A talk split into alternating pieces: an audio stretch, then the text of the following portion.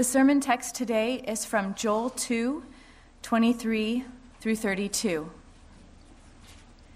Be glad, O children of Zion, and rejoice in the Lord your God, for he has given the early rain for your vindication.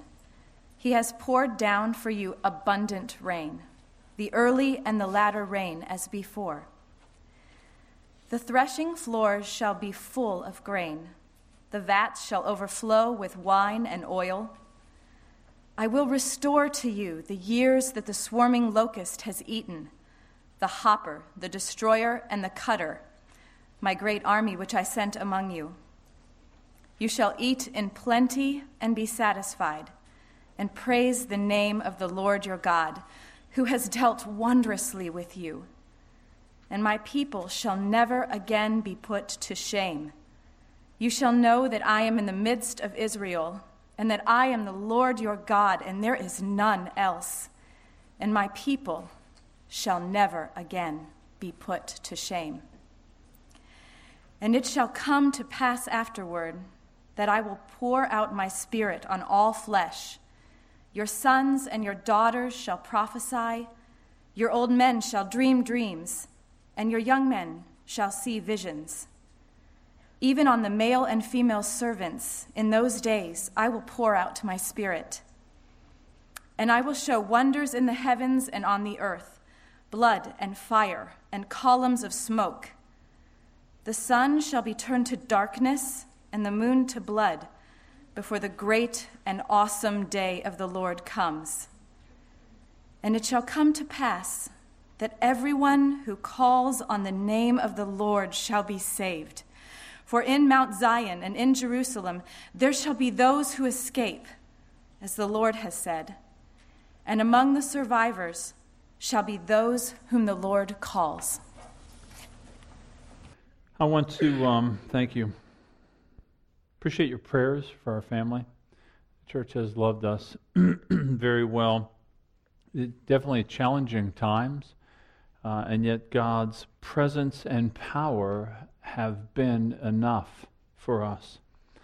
Uh, the situation seems to not change, uh, but God does uh, bring a frame of reference and a strength of hope that upholds us in the midst of, of these times. So I know that there are other families even suffering with us, and appreciate your prayers for them as well. So thank you.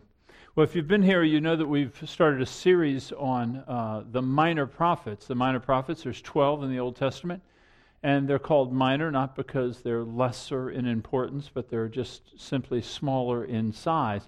We looked at Hosea a couple weeks ago, and today we look at Joel. And, and Joel is an interesting uh, book.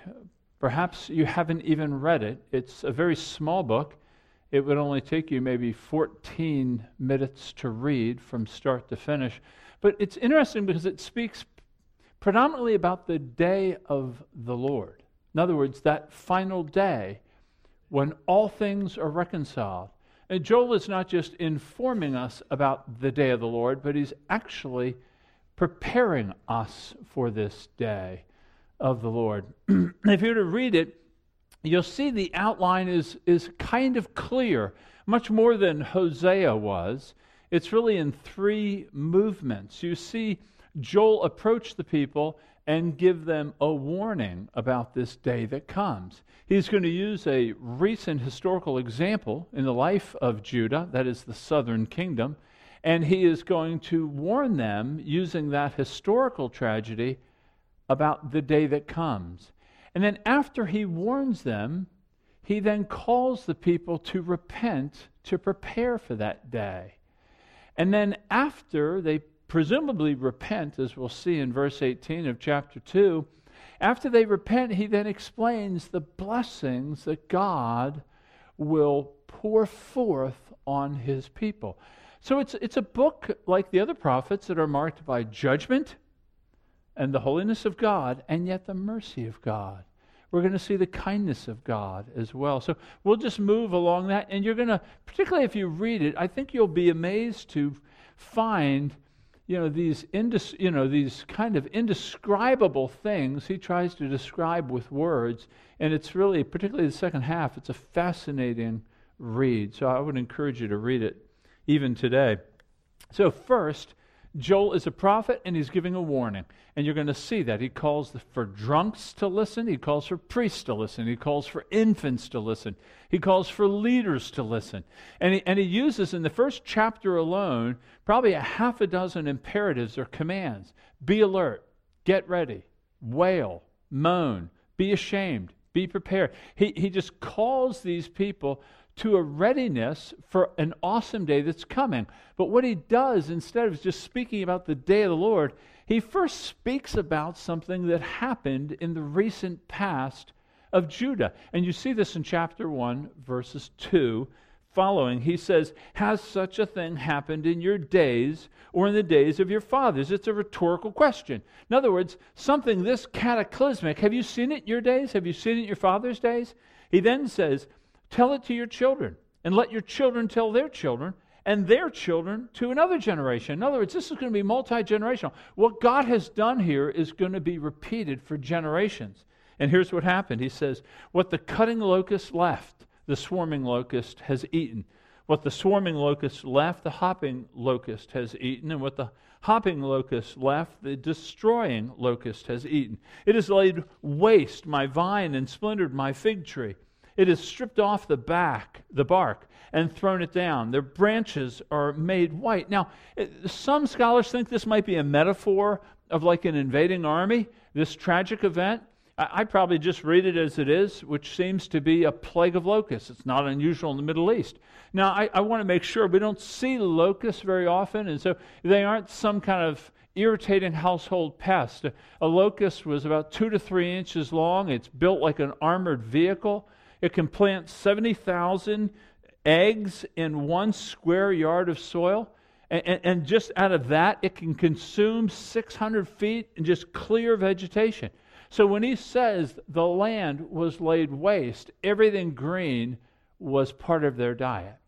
And, and, and not just did it prevent them from eating, it even prevented sacrifices for being given. You see this in the 16th verse in the first chapter. He says, The grain and drink offering were cut off from the house of the Lord. So you can just well imagine the devastating impact of this plague of locusts. In fact, he says in verse 12 that even our gladness dried up. Now, I don't want you just thinking this was a problem, an infestation problem. Uh, these first listeners would have understood this to be from the hand of God. God had warned Israel in Deuteronomy 28, verse 38. He says, If you don't walk according to my ways, the locusts will come and will eat your crops. And they recognized, too, the judgment upon Egypt. So they saw this as a judgment against the nation. Now, what, what Joel is doing is he's taking this judgment and he's saying this is only a foreshadowing. This is a picture, it's a prophetic symbol of what will come on that day of the Lord. And, and we find the day of the Lord now spoken about in chapter 2. So he uses in chapter 1 this historical event to explain the day of the Lord in chapter 2. Look with me at verse 1 in chapter 2. He says, Blow a trumpet in Zion, sound an alarm on my holy mountain. Let all the inhabitants of the land tremble. For the day of the Lord is coming. It is near, a day of darkness and gloom, a day of dark clouds and thick darkness. Now, you feel the ominous, the weight of this thing. And, as you continue reading in the first 11 verses of chapter 2, it, it's going to intensify. The language that he uses becomes more cosmic, it becomes more powerful. Let me read you a few things he says, Their appearance is like the appearance of horses and like war horses. As with the rumbling of chariots, they leap on top of the mountains, like the crackling of a flame of fire devouring the stubble, like a powerful army drawn up for battle. Before them, peoples are in anguish, all faces grow pale. They leap upon the city, they run upon the walls, they climb into the houses, they enter through the windows. The earth quakes before them, the heavens tremble, the sun and the moon are darkened, the stars withdraw their shining. And then look at verse 11. He says, The Lord utters his voice before his army, his camp is exceedingly great. He who execute his word is powerful, for the day of the Lord is great and very awesome. Who can endure it? So, so you see, just in these first chapter 1 and the beginning of chapter 2, uh, Joel is simply giving everybody a warning. He's saying, listen, there is a day that is coming. Look backwards at these disasters that God has brought. These are foretastes of what is to come. So he's warning the people. Now, the takeaway for us today is that disasters do function in that way. In fact, they function in two ways. That when we see disasters come, tragedies, trials that, that blow into our life, we are to see in them, as Joel's teaching us, uh, the nature of sin. In other words, if you just read the first two chapters of the Bible, you think God is for us.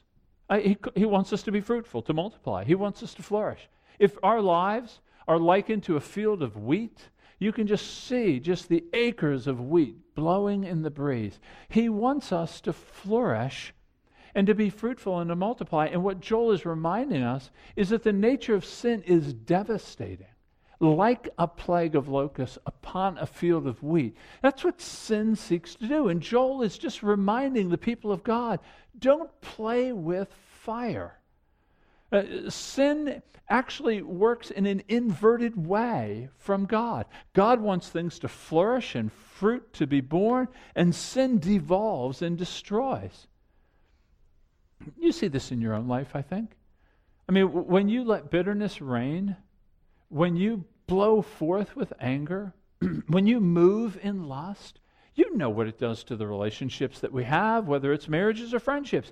You, you, see the separation take place, you see the, the harm brought, you see the, the fruitlessness, the joylessness, the discontentment we have. Uh, take a sin like the sin of pornography.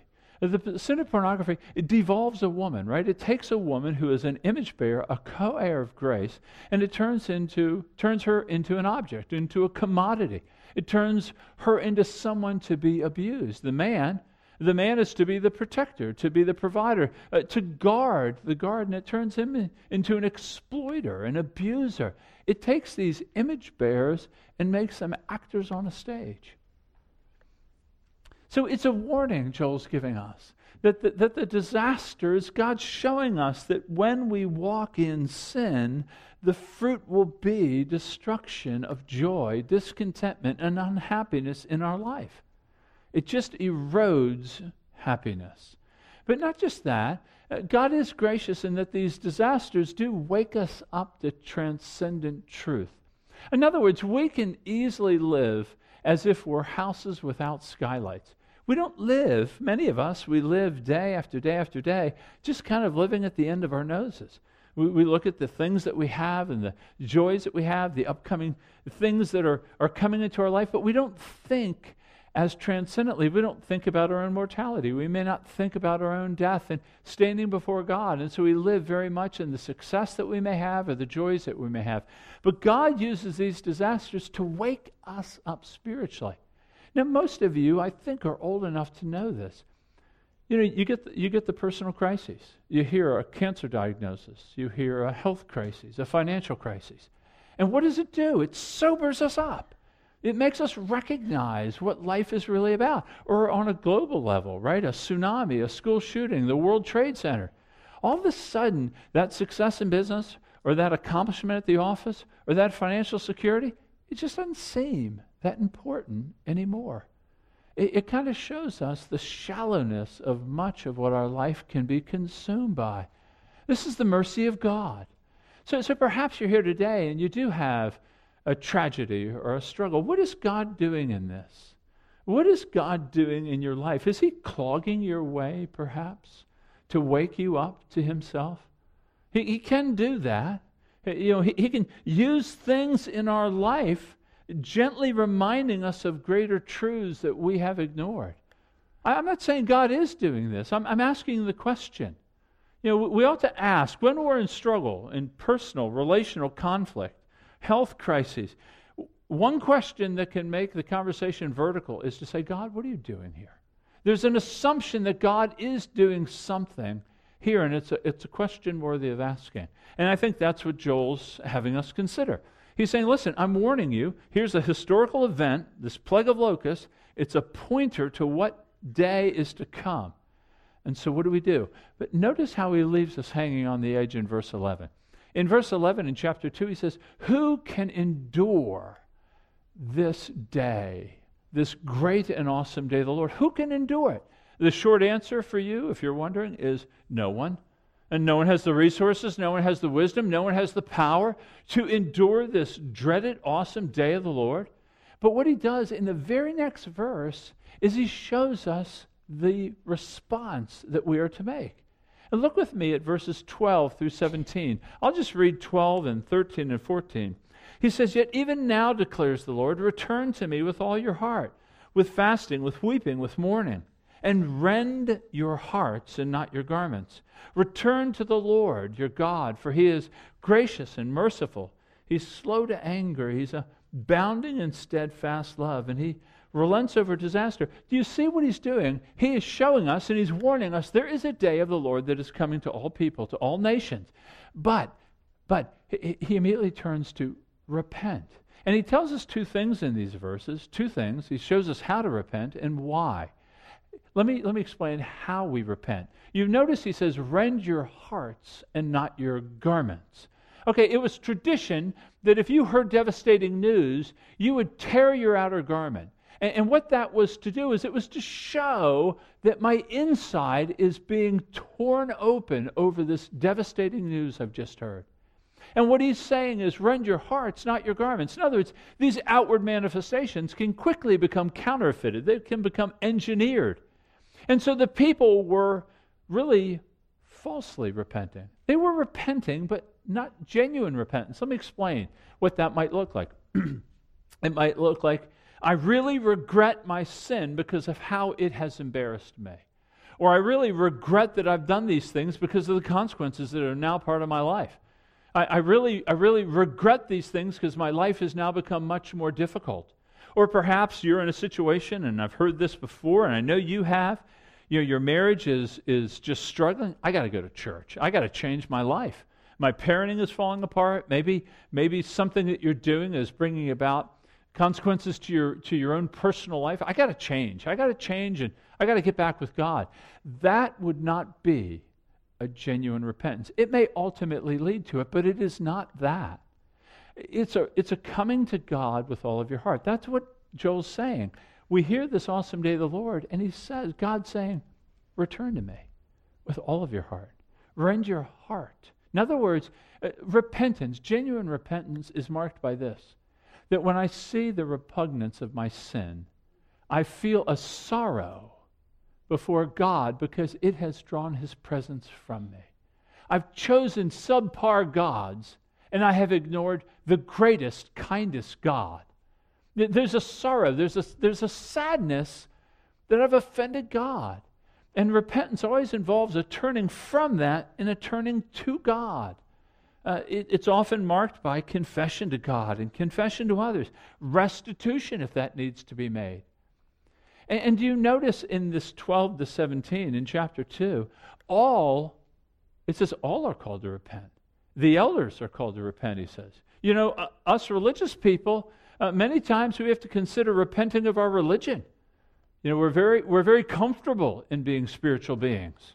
And yet, sometimes that's not repentance. He calls the infants to repent. He causes the bridegroom and the bride in her chamber to repent.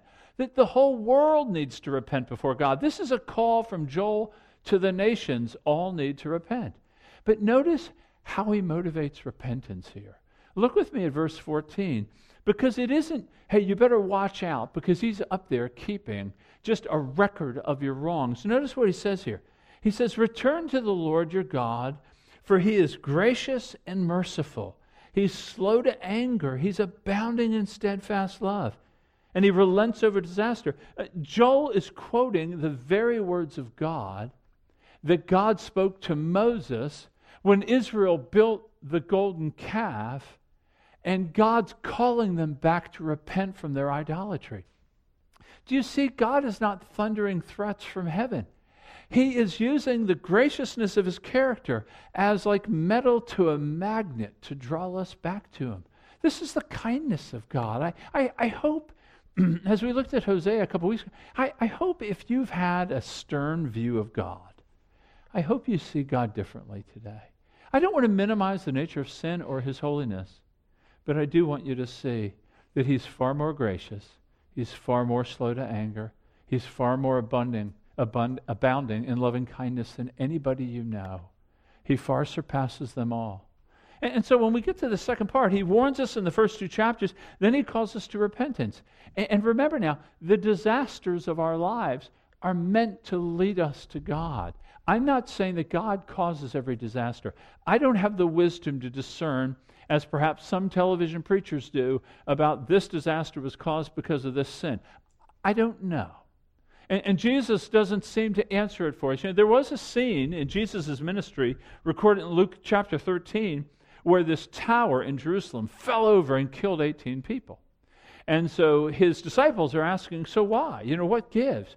Were they worse sinners because they were killed? That's the way our minds work. Our minds work, hey, really nail the bad people and, and go easy on the good people. And so if the tower fell over and it just killed 18 people and it looks like a random event, they must have been worse than the others. And what Jesus said to them was this He says, he says, Are those 18 on whom the tower fell and killed, do you think that they were worse offenders than all the others who lived in Jerusalem? Jesus is asking his disciples. And he says, No, I tell you, but unless you repent, you will likewise perish. God uses disasters, bridges collapsing, tsunamis. He uses these things to remind us that life is precarious and short, and we must be reconciled to God. That among all problems you may have, this trumps them all to make sure that you're reconciled to God. And I want you to ask yourself and I, I, want you to consider don't presume that you have repented because you know religious things or you've been spiritual people. Have you mourned over your sin before God? Do you see God as glorious and worthy and that your sins are, are, are seen as odious to Him? I mean, don't just assume because you come to a church or that you know the things of God that you have actually repented that you've turned from your sin and turned to Him. And remember now, it's the character of God that's drawing you. He says, Return to me. If you're here and you just think, I could not go to God with what I've done, do you hear how He describes Himself? He is slow to anger, He's abounding in loving kindness, He's drawing you to Himself. That's what fuels repentance is the knowledge of the goodness of God. It's the goodness of God. That's what we found in Hosea. The first prophet shows us this unfathomable love of God that we cannot even get our minds around. Remember the picture that he gave us? You and I are pictured as whores, and we're on the block, and we're being sold into sexual slavery. And yet, God, a glorious husband, comes and he buys us back to himself. That's that's what God has done for us. That's an Old Testament picture of the care of God. Let me, let me remind you of a New Testament picture. You have the parable of the prodigal son. You know the parable. The, the father, he's rich. The younger son wants his money early, basically saying to dad, Hey, I want my inheritance now, which is implying, I wish you were dead. And so he takes his money, he goes to another country, wine, women, and song. And while he had the money, he had friends. When he loses the money, he loses his friends. He ends up in the pit with the pigs. And, and the text says he comes to his senses. Now, what does that mean? Well, what comes to his mind is, I want to go back to my father. I'd rather be a slave in my father's house. Why? It was the goodness of his father that drew him to come back. And so when he comes back, he rounds the corner. And who's there waiting? His father running, puts a robe on his back, a ring on his finger, and throws a party for him. This is the picture of God that I want us to have, that, that draws us back in repentance. Don't think you have gone too far to repent and to turn to God and to seek His forgiveness. Particularly if you're not a Christian here and, and you've, you've had in your mind this idea that, no, no, no, no, no, I, I got to make some changes and then I'll go back to God. Banish that thought. Banish that thought. Go to God with all of your sin he is abounding in loving kindness. This is how we become Christians. It's not that we, we go to a Christian church. We become a Christian when we recognize that, that through faith in Christ, I can go to God and have my sins forgiven and be reconciled to God. and trust that Christ alone is sufficient to save me and bring me sinless to God. But, but if, you, if you are a Christian here, we still practice repentance. You still sin, but we, we practice repentance. You know, Thomas Watson was a, was a Puritan, um, and he writes so incredibly accessibly. He says that faith and repentance are the two wings by which we fly to heaven. We practice faith and repentance. When you sin and you fall, then you repent to God. He's faithful, He'll forgive you. And then you begin walking by faith, and you sin and you repent, and you faith and repent, faith and repent. Those are the two wings that take us to heaven. So you see here in the first two chapters, Joel has warned us of this judgment to come. You people have been warned. If you haven't thought about it in 30 days, you've been warned there is a day of the Lord and it will come. And the way to be prepared for that day is to repent. And then starting in 2:18 all the way to the end of the book, he just gives blessings to us on how he restores to the repentant all that they've lost. It's a beautiful picture of God. You see that Joel preached, and they must have repented, because look with me at 18. What does it say? it says, Then the Lord became jealous for his land and had pity on his people. He had pity on his people. So it seems that they repented. And so now, starting in verse 19, he begins to roll out four blessings that we receive, that they receive uh, for those who repent. The first thing is that he restores all things that were taken to us, particularly our relationship with God. You see this in verses 19 to 27 in chapter 2. But let me just read those last few verses. He says in 26 and 27 You shall eat plenty and be satisfied, and praise the name of your God. Who has dealt wondrously with you, and my people shall never again be put to shame. You shall know that I am in the midst of Israel, and that I am the Lord your God, and there is none else and my people shall never be put to shame. Do you see what he says? He restores what the locust takes away. Uh, it's true, the vats are filled with wine, the vats are filled with oil, grain fills the barns, but there's more. He says, You'll be satisfied because I'll take your shame away. You will not be put to shame. He says that twice. Now, let me take your mind back to Genesis. In chapter 2, if you remember, the husband and wife, Adam and Eve, they were naked and they were unashamed. Why? Because there is no sin. You see in chapter 3 that they sin and they begin to clothe themselves. Why? Because they are ashamed. And so, this promise that we will realize and we will enjoy on the final day, on the day of the Lord, you will have no shame, those of you who have repented, that, that your sins will not follow you there, that they won't be screaming for attention. God will adopt you as a full son and daughter. That is a gift to you. You look back at your history, it would bring shame to you. And it because we may you may be embarrassed over that, but it's all taken away. He says they will not be put to shame. The second blessing you're going to find in verse 28 and 29. This is that he restores us by his spirit. Listen to what he says. He says, And it shall come to pass afterward that I'll pour out my spirit on all flesh. Your sons and your daughters shall prophesy. Your old men shall dream dreams, and your young men shall see visions. Even on the male and female servants in those days, I will pour out my spirit. So, what Joel is saying here is on that final day, all flesh will have a full outpouring of God's Spirit. Now, remember, in the Old Testament, the Spirit of God would only come on select people at certain times. Kings would have it, prophets might have it. Some of those that are perhaps building something in the, in the, tabernacle, but it was not given to all people. Joel's promise is that all of us, men and women, so there's no gender distinction, young and old, there's no age distinction, and even the slave and the non slave, there's no social positional distinction. All will have the Spirit. Now, why do we need the Spirit? Well, when the Spirit comes upon us, we're going to know God in a way that we've never known Him. God's Spirit resides in the saint, and we begin to know God. We can love God. We can enjoy God. We can live for His glory.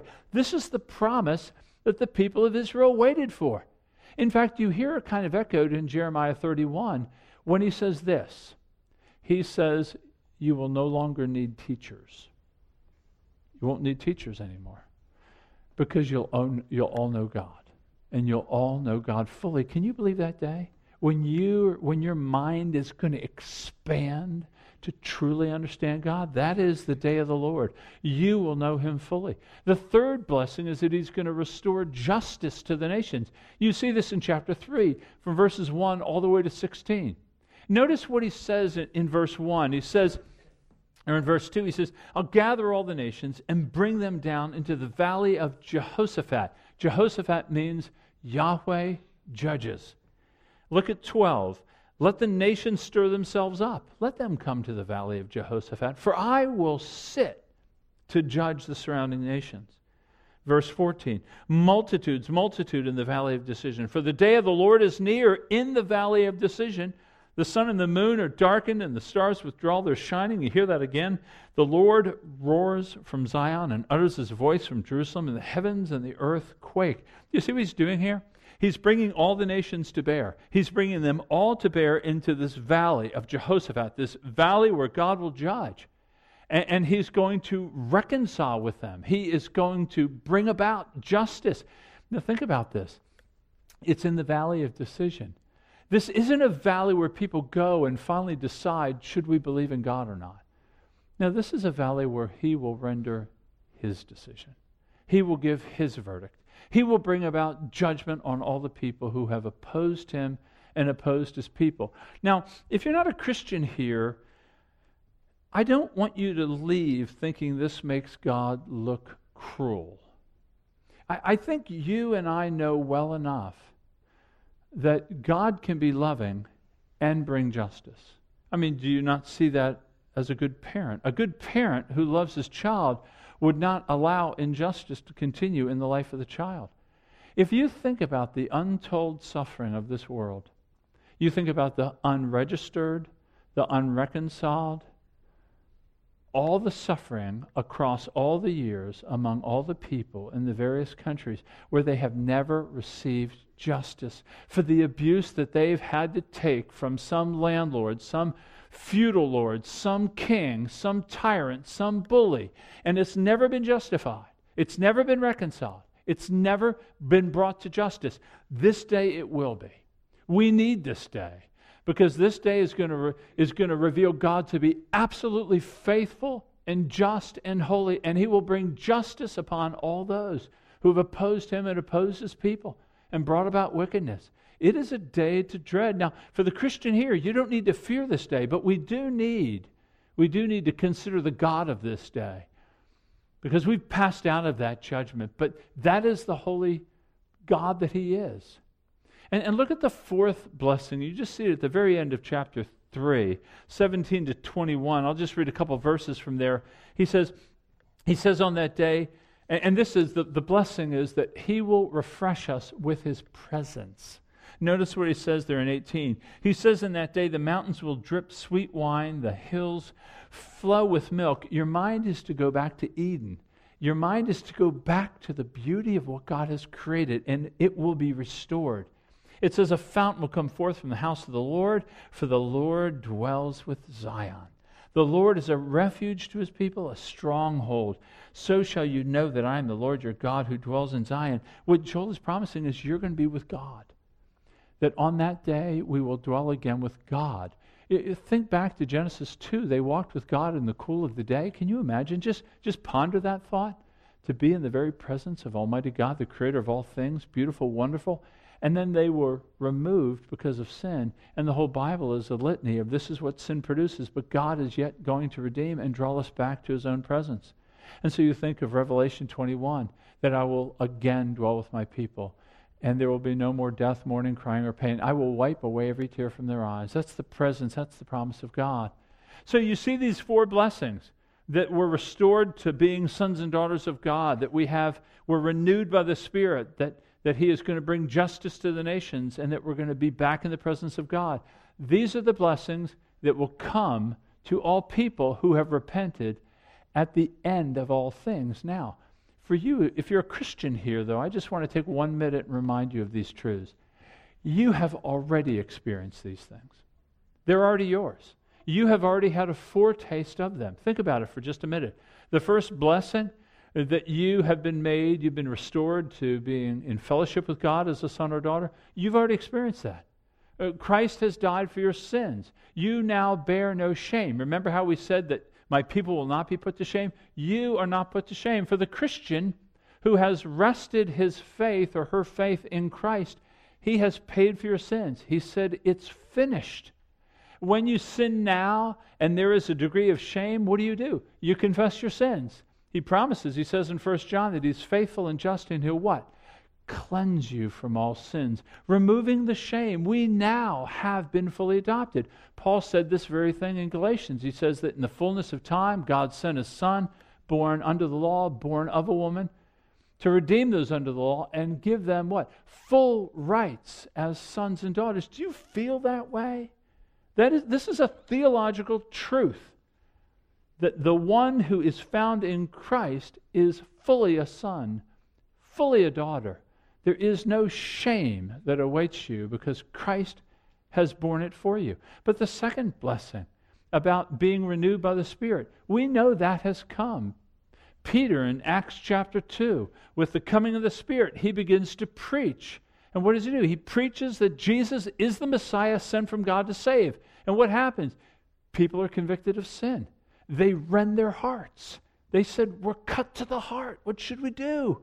And he says, What? Repent and be baptized. It's the same language from Joel. And it says that they were added to their number. They called upon the name of the Lord and they were saved. The same Spirit has now been given to us. We don't have the Spirit in the measure that we will when we know God in fullness, but we're given the Spirit now to know God. And you can see God has equipped the church with the Spirit because the message that Peter preached is still going out to the ends of the world. But you see, the third blessing, the third blessing is that God's going to bring justice, right? Sin's going to be punished. All things are going to be reconciled. You say, well, how have we seen that in part? Well, you see that in the cross of Christ. Jesus Christ has been judged. He bore the cross for us. He was on the cross. My God, my God, why have you forsaken me? Jesus bore God's judgment. You don't need to really wonder is God really going to judge him in the end? Oh, yes, he will judge the nations in the end because he's already judged the Son. We stand now forgiven, passed through judgment into life because he's brought judgment God will bring judgment, and He has. And the last blessing is that is that we'll enjoy God in fullness in His presence, but we do now in part. You know, when, when Jesus came, His name was Emmanuel, God with us. When John the Apostle saw Him, he says that the Word has become flesh and dwelt among us, and we beheld His glory, the glory of the one and only. I mean, this is, this is Jesus saying, I'll never leave you nor forsake you. The Christian now experiences God. We are now partakers of His divine nature. We have God with us now. We will have Him in fullness then. But we have Him now. So, do you, you realize what I'm saying? Is this day of the Lord, with all these promises, you and I are smelling that apple pie right now. It's coming. We have a foretaste of it now. We're the ones that are longing, looking, striving for this day. This isn't a day to forget about. It's not a day to fear. It's a day to long for. It's a day to think about. So let's take a moment now, and I, I, pray that you would use these words, particularly this call for repentance, and have you repent in a genuine way. Or if you're not a Christian, perhaps you've never even considered these things. Uh, let's take a few moments now and consider them in light of in light of this great and awesome day, the Lord that stands before us. And then I'll pray for us in a moment.